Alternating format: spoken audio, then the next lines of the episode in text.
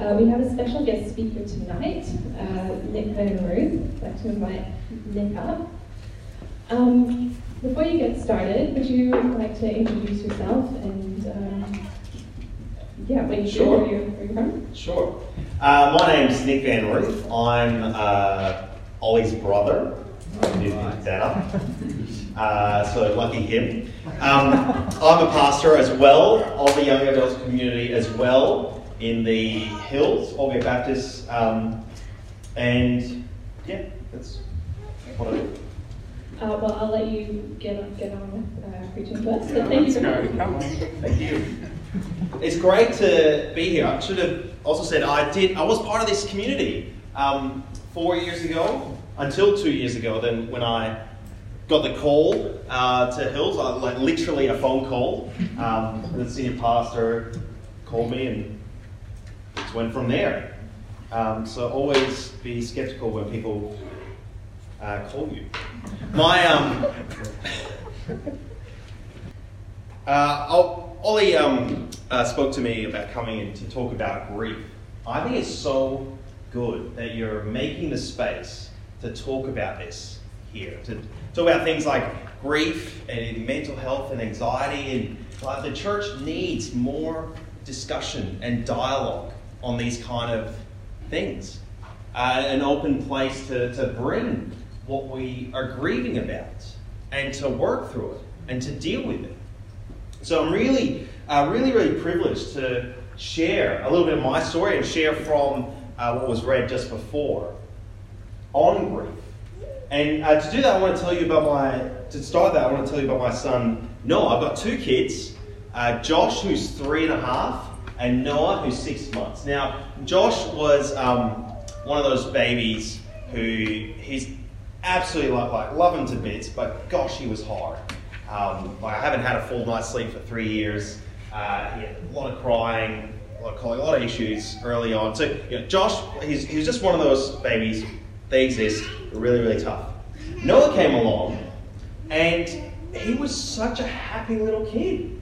And like for the first week, he was al- he was almost sleeping through in the first week, and you'd put him down, and he'd smile at you and be happy and be content, just sitting there smiling and enjoying life. It was it was great compared to our previous experience. And we don't really tell many people about this because to get a child like this is such a dream.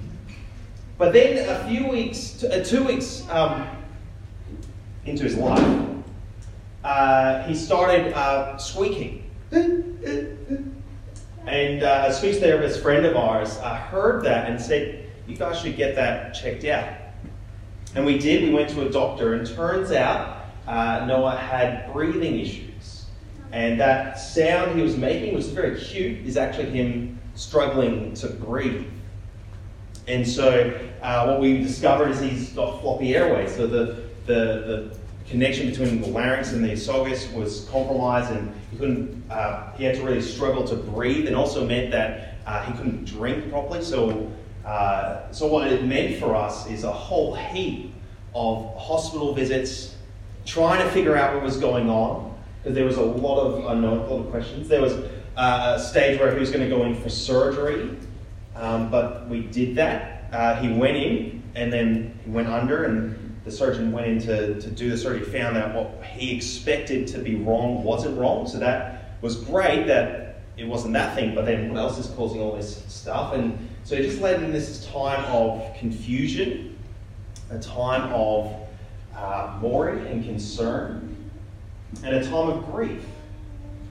Uh, because this is not what we expected. This is not what we signed up for. This is not how things were meant to be. A small child struggling in, uh, struggling to breathe. Now, I should also say that um, uh, what he has is laryngomalacia. It's something not heaps common, but it's common enough, and he will grow out of it. Um, and he's got uh, oxygen tubes. He's constantly connected to an oxygen tank to help him get the oxygen he needs. He's also got a nasogastric tube, so we feed him uh, straight up through his nose into his belly. Um, which in some ways is really convenient because we could take him for a walk and feed, and no other mum would do that. Um, uh, but the so there's there's hope and a resolution inside. but it's still uh, challenging, still hard, and still grieves because it's that feeling of this is not how things are meant to be. Illness, suffering, death. This is not how things are meant to be. Now, this is our story of grief, and gosh, we've got a lot of other um, other stories too. And I'm sure there's people here who have grieved in ways that I couldn't even imagine, who experienced things far worse than I've ever experienced in, in different ways. And all of our stories are just that, our stories. And all of our grief is our grief, is our own. And I want to turn to a, a story of grief in the Bible, which is Lamentations. And uh, that was read uh, for us just before. And it's quite a challenging book to read. And I'll tell you right now, I'm not going to explain everything in there. You have to go do that work yourself. But I just want to draw out from it understanding what, what, what does it say about grief. And I do want to clarify that, that uh, Lamentations isn't a, uh, a textbook or a, a workbook on how to grieve, but it's a record of Israel's grief. Now, I want to, before we jump into it, I think it's helpful to know the context of the book. And uh, the context, was written by, uh, well, some people say it's written by Jeremiah, who was an uh, Old Testament prophet of the people of Israel. The people of Israel were God's own people. He'd chosen for himself uh, and he put them in a, in a land that was their land. And, and he uh, set up uh, the city of Jerusalem and the temple in the center of the city, and that's where God dwelled. And he had a special relationship with his people uh, called a covenant. And, that was, and the covenant was that they would be his people. He would bless them, and if they obeyed him, trust him, and not turn away to other gods, then, then he'd bless them and they would be his people. But is that the story of the Old Testament? Is that what happened? No, Israel weren't faithful. They did turn to other gods. They did disobey God. And because of that, uh, God, God does wait patiently and He gives them chances, but then finally they're exiled. Jerusalem is destroyed and His people are taken away from their land and exiled. And it's a really grim place. And that's the context that uh, Lamentations is written. So I've got up here a diagram of Israel's history uh, where uh, creation, fall, patriarchs, Exodus and promised lands, kings and temple. And then the kingdom split, and there's also and the northern kingdom is destroyed. The southern kingdom, Judah, is exiled to Babylon, and that's the context. That's where Lamentations is written in this moment in the Israelite history where they've been exiled. They're away from God's place, they're away from God. And I, I share this, this context because we need to remember that when, as we read Lamentations, it's not our situation or our experience it's talking about. It's talking about the Israelite experience. And so we don't just take it and apply it to ourselves. But what it does do, it teaches us about their relationship with God and does teach us about God. And it's a book, it doesn't have a lot of answers, answers and gosh, it raises a whole heap of questions. But what I want to look at and draw out in the next uh, few minutes is what's the point of grief? What's the place of grief? And what's the purpose of grief? What's the point? What's the place? What's the purpose? And who doesn't love some good alliterations? So, what's the point of grief? Well, let's, let's just have a quick read again of uh, the first uh, 11 verses of Lamentations. How lonely sits the city that was so full of people. How like a widow she has become, she who is great among the nations, she who was a princess among the provinces, has become a slave. She weeps bitterly in the night, with tears on her cheeks among all her lovers. She has none to comfort her. All her friends have dealt treacherously with her. They have become her enemies. How lonely sits the city. Uh, I wonder um, if you can relate to that comment, how lonely sits the city. Oh, this past year, I think we've, we've got a little bit of that experience. It, where cities, which is the hustle and bustle, bustle of business, yet with the global pandemic, uh, the city suddenly becomes empty. I wonder if any essential workers here actually went driving through the city uh, during those times, how barren it was, how empty.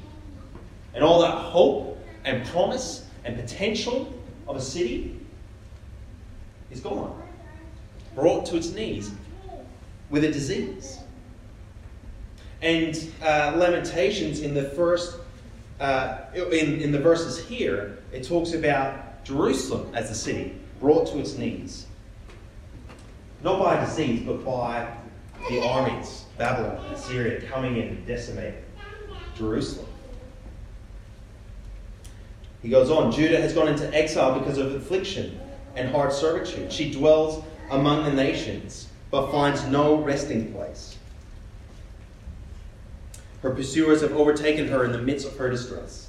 The roads to Zion mourn, for none come to the festival. All her gates are desolate, her priests groan, her virgins have been afflicted, and she suffers herself bitterly. Her foes have become the head, her enemies prosper, because the Lord has afflicted her for the multitude of her transgressions. Her children have gone away, captive before the foe. From the daughter of Zion, all her majesty has departed. Her princes have become like deer that find no pasture. They fled without strength before the pursuer. Jerusalem remembers in the days of her afflictions and wanderings all the precious things that were hers from days of old, when her people fell into the hand of the foe and there were none to help her. Her foes gloat over her, they mocked at her downfall.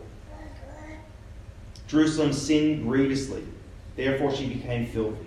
All who honored her despise her, for they had seen her nakedness. She herself groans and turns her face away. Her uncleanness was in her skirts. She took, thought, took no thought of her future, therefore her fall is terrible. She has no comforter. O Lord, behold my affliction for the enemy has triumphed. Before the narrator had been speaking, but now Jerusalem herself call, calls out, O Lord, behold my affliction, the enemy is triumphed. The enemy has stretched out his hands all over her precious things, for she has seen the nations enter her sanctuary, those whom you forbade to enter your congregation. All the people groan as they search for bread. They trade their treasure for food to revive their strength. Jerusalem speaks again Look, O Lord, and see, for I am despised. All this imagery used to describe Jerusalem's grief, the Israelites' grief, the roads destroyed, and, and the, uh, um, uh, the, the nakedness of Jerusalem exposed, and the enemies triumphing. But this is God's people. And yet the enemies are winning. The, the Israelites are lamenting the fall of Jerusalem, or the fall of Zion is another term used for it.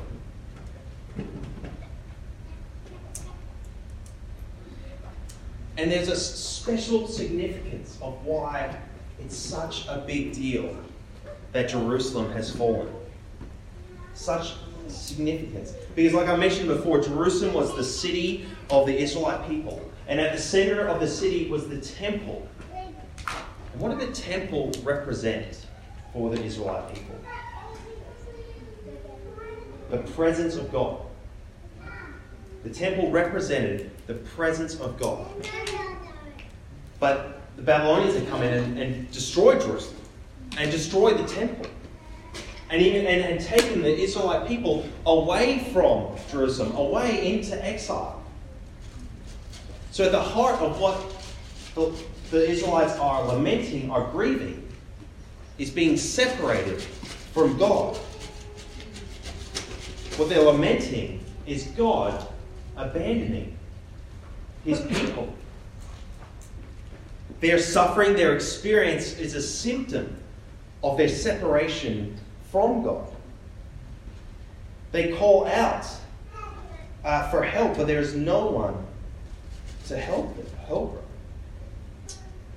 We see this in the, in the later part of the text as well. which I won't read all of it. But in verse 15, the Lord rejected all my mighty men in my midst. He summoned an assembly against me to crush my young men. The Lord has trodden uh, as in a winepress, the virgin daughter of Judah. For these things I will. My eyes flow with tears, for a comforter is far from me, one to revive my spirit. My children are desolate, for the enemy has prevailed. Zion stretches out her hands, and there is no one to comfort her. The Lord has commanded against Jacob that his neighbor should be his foes. Jerusalem has become a th- filthy thing among them. The Lord has afflicted suffering on Jerusalem. The Lord has rejected all the warriors in their midst. And Zion reaches out her hand for comfort, but there is no one to take it. There's no comfort for Israel. And just think, when a child is hurt or, uh, or you know, scrapes their knee, if, if Josh, my son, scrapes his knee or gets hurt in some way, what, what is the one thing that he needs? And it's not a band aid, it's a hug, it's a cuddle. Jerusalem is in incredible pain and suffering in this moment, and they cry out. But where is God? They're separated from Him. And why, why have they experienced this? Why this separation from God? If you flick over to Lamentations 2, which again I won't go into, but just the first two verses, it's because the Lord's angry. He's angry at them. Verse, verse 1 How the Lord in his anger has set the daughter of Zion under a cloud. He has cast down from heaven to earth the splendor of Israel. He has not remembered his footstool in the days of his anger. The Lord has swallowed up without mercy all the habitations of Jacob. In his wrath, he has broken down the strongholds of the daughter of Judah. He has brought down the ground to dishonor the kingdom and its rulers. God is angry at his people because they broke his covenant. They sinned against him. And the, the Israelites acknowledge this. They admit that they're, they're the reason that this has all happened. Verse 1 verse 8 Jerusalem has sinned grievously, therefore she become filthy. And then verse 14, my, my transgressions were bound into a yoke. By his hands they were fastened together. Um, and then verse 18, for the Lord is in the right, for I have rebelled against his word. That special relationship that God had with his people, the Israelites turned away from that. They rejected that. They turned to other gods. And so God handed them over to the other nations.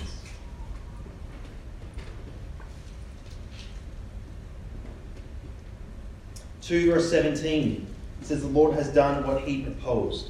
He has carried out his word, which he commanded long ago. He has thrown down without pity. He has made the enemy rejoice over you and exalt the mighty foes. They're suffering because they're separated from God. They're separated from God because of their sin, their rejection of Him. They're turning away to other things and Jerusalem, the Israelites are lamenting. They're crying out to God for the suffering they're experiencing. And look, this is hard to read, to hear about God's anger and to hear about suffering. So, just for a moment, I want to ask the question well, how can a loving God be angry and treat his people so harshly? It doesn't sound like the loving God that we sing songs about. It doesn't sound like the loving God that we read about in the New Testament, in other parts of the Bible. One important, really, really, really important thing to remember is that God does not get angry the same way you or I get angry. It's not uh, losing control, but being in control. Uh, one scholar said it this way God's anger is never explosive, unreasonable, or unexplained. It is rather his firm expression of real displeasure with our wickedness and sin. Even in God, it's never a force or a ruling passion. It doesn't take over him. Rather, it's an instrument of his will. and his anger is not thereby shut off. Sorry, and his anger has not thereby shut off his compassion towards us. That is to say, his anger is not in competition with his love. In fact, his anger is a tool of love. Because the opposite of love is not anger and wrath. The opposite of love is indifference. If God were to do nothing.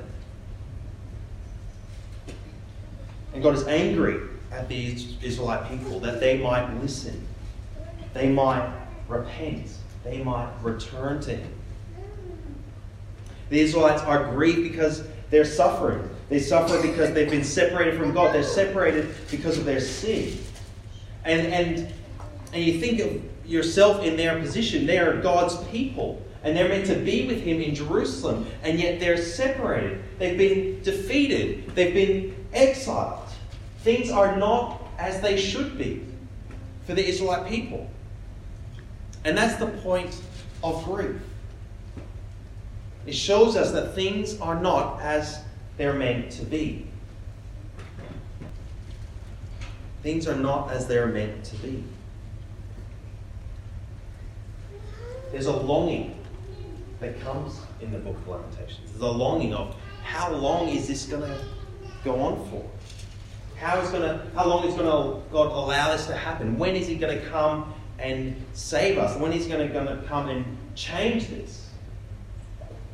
Before I kind of answer that question, I want to reflect on what the, the book of Lamentations tells us about the place of grief. The place of grief in the life of God's people.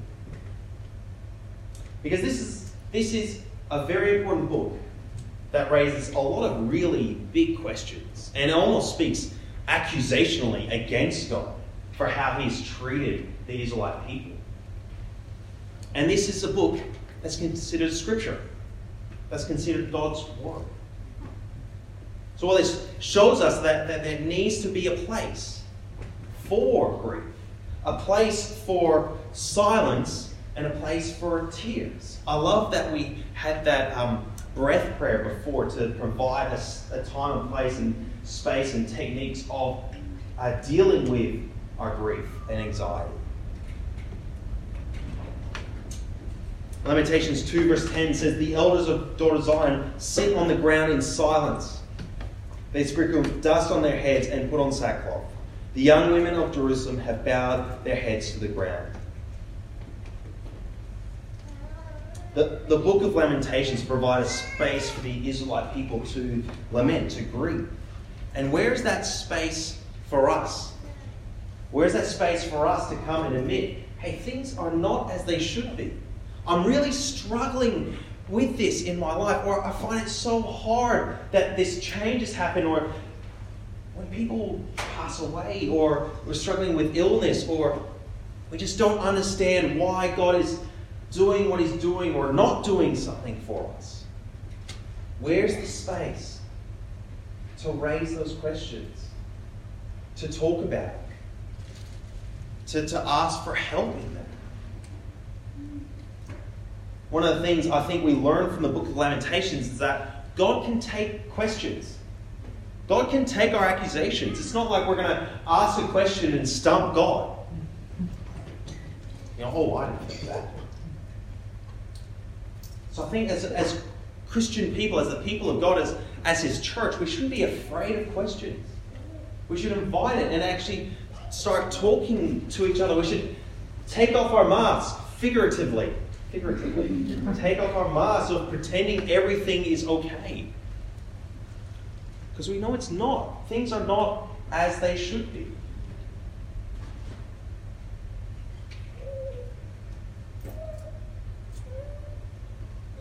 It's a great question of what's, going what's God going to do about that? For the Israelite people, they've been exiled. What's God going to do about that? What's God going to do about my pain, my situation, my hurt, my sin?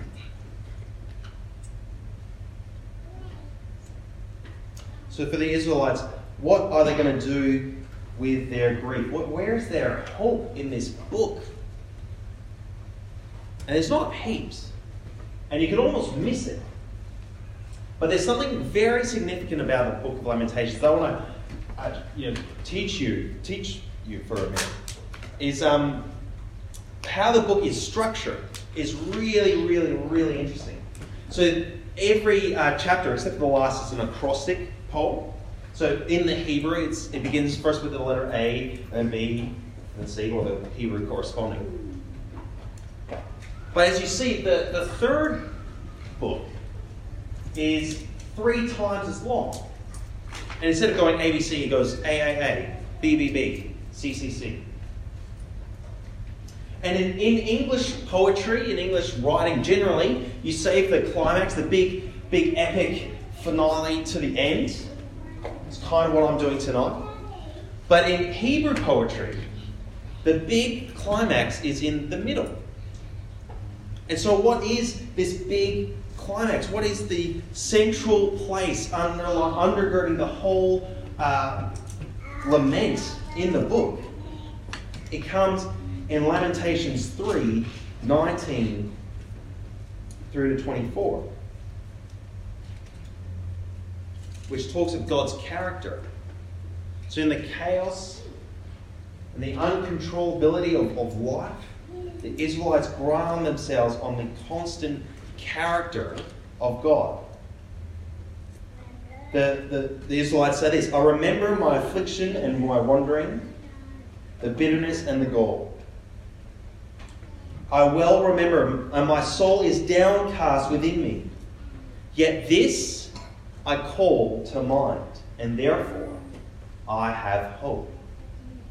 Because the Lord's great love, we are not consumed, for his compassions never fail. They are new every morning. Great is your faithfulness. And so I say to myself, The Lord is my portion. Therefore I will wait for him.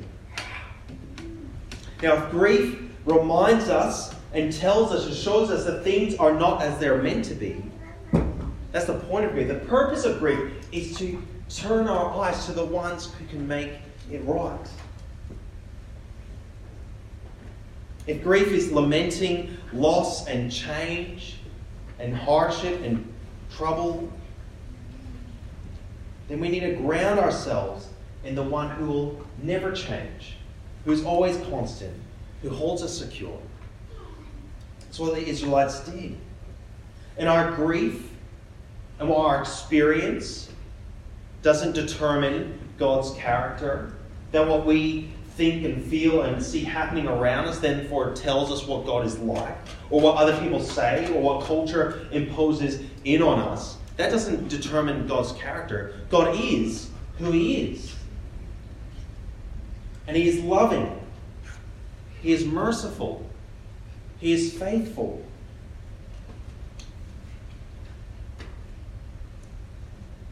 And so the Israelite would say, The Lord is my portion. The Lord is my portion. And what, what, that, what that means is, is the Lord is my inheritance. The Lord is the thing that I long for. The Lord is the thing that I hold most dear. Because what the Israelites were lamenting is not the loss of a place or a city or a building. They were lamenting their separation from God. But they knew, even in exile, even away from the place where, where God dwelt, they knew that the Lord is their portion. And so they desired not, not the things that they breathing to be changed, but that, that they desired God Himself his presence, His purpose, His peace. And in my experience in, in ministry, which is not actually that long, but I'm sure others would confirm this, that uh, large experiences of suffering or intense grief kind of sends people into one of two responses. And the first is that they for talking about Christians, that is, a Christian who experiences a significant amount of grief, it pushes them away from God. As they wrestle with those questions and doubt God's character and turn to other things to fill that void and to find peace, hope. But for other people, who experience an, intense amount of grief, it draws them closer to God. And it grows their intimacy with God. Uh, and I, I believe that's because they realize that in everything that's happening around them, whatever their experience is, or their situation, or whatever grief they're experiencing, they know that God is the one who remains constant. That His love does not change. That His mercy does not change. That His faithfulness does not change and will not change. And so instead of what they're grieving their situation, they turn their heart to God. God becomes their portion. And so they they grow in faith. They grow in intimacy with Jesus. Suffering, as hard as it might be, can actually be used to grow us, to lead us to the heart of God who loves us so dearly. the purpose of grief is to turn our hearts to the one who is constant. And so, whatever we might be grieving, whatever situation we might be going through, pray that we would want God more, that we desire God more. And look, God's presence, you know, often how we hear, I just don't feel His presence. I just don't see Him. I just don't feel Him. I think reading Lamentations, you'd agree that the Israelites didn't feel God's presence. In fact, they felt quite disconnected from him. But they knew that God's character remained constant, that God was their portion.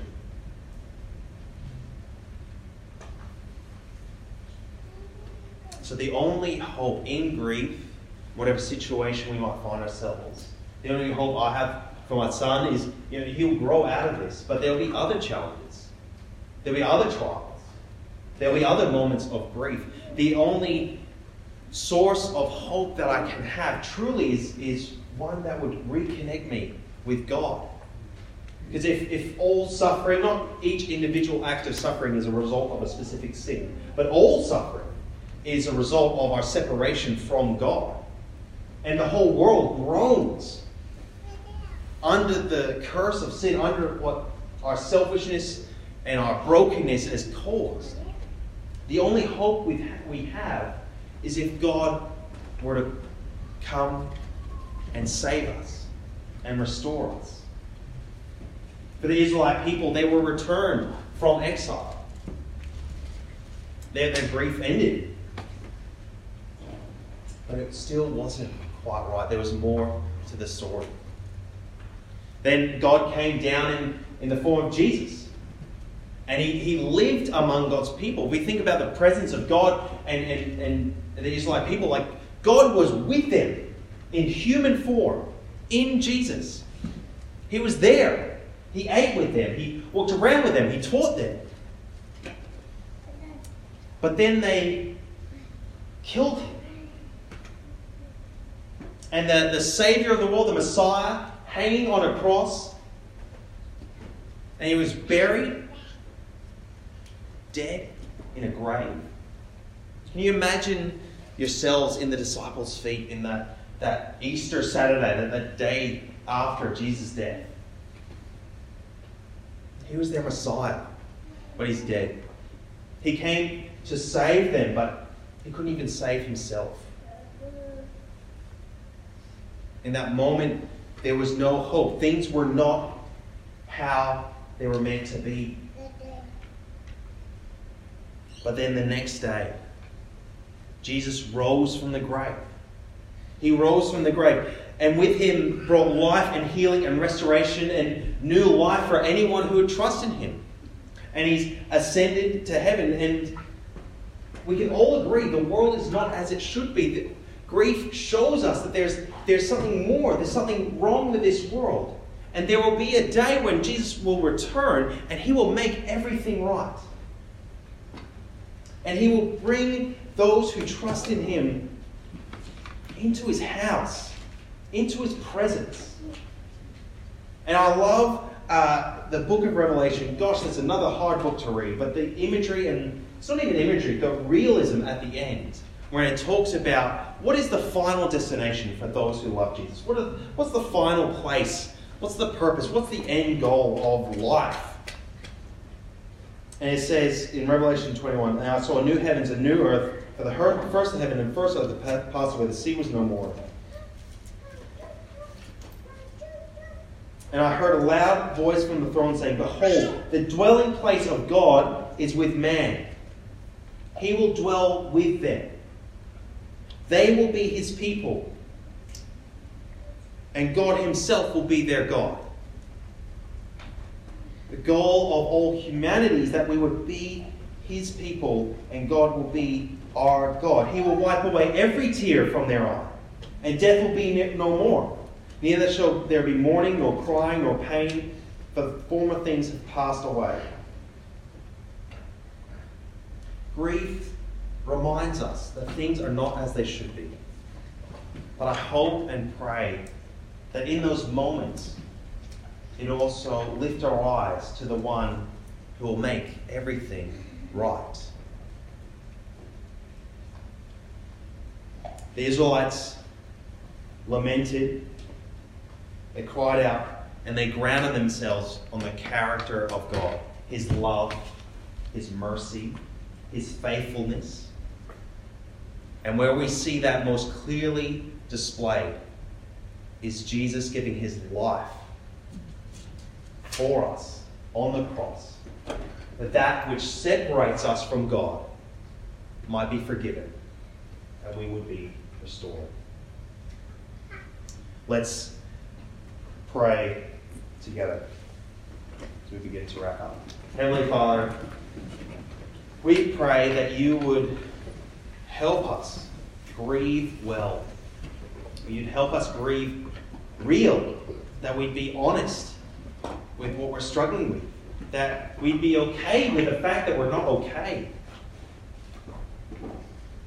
that we wouldn't put up a facade of everything going well, but in this community here that we be honest and open and have a place to, to acknowledge and, and admit that things are not as they should be, that we're struggling, that we're dealing with, with really deep, hard, difficult things, that we're broken, that we're hurting. And oh God, I pray that it wouldn't just be grief for, for no purpose, that we'd actually have hope in that and our hope would be found in Jesus. And the hope that we have that He will come back and restore all things. God, we look forward to that day. And gosh, in the meantime, it's going to be hard and we're going to have lots of questions and we're going to have lots of challenges. But Lord, we pray you would help us persevere through that. That we help each other persevere through that. And through all of it, Lord that you would remain faithful to us, we would be faithful to you. Bring you glory, even in the moments of grief and hardship and pain. Pray all this in Jesus' name. Amen.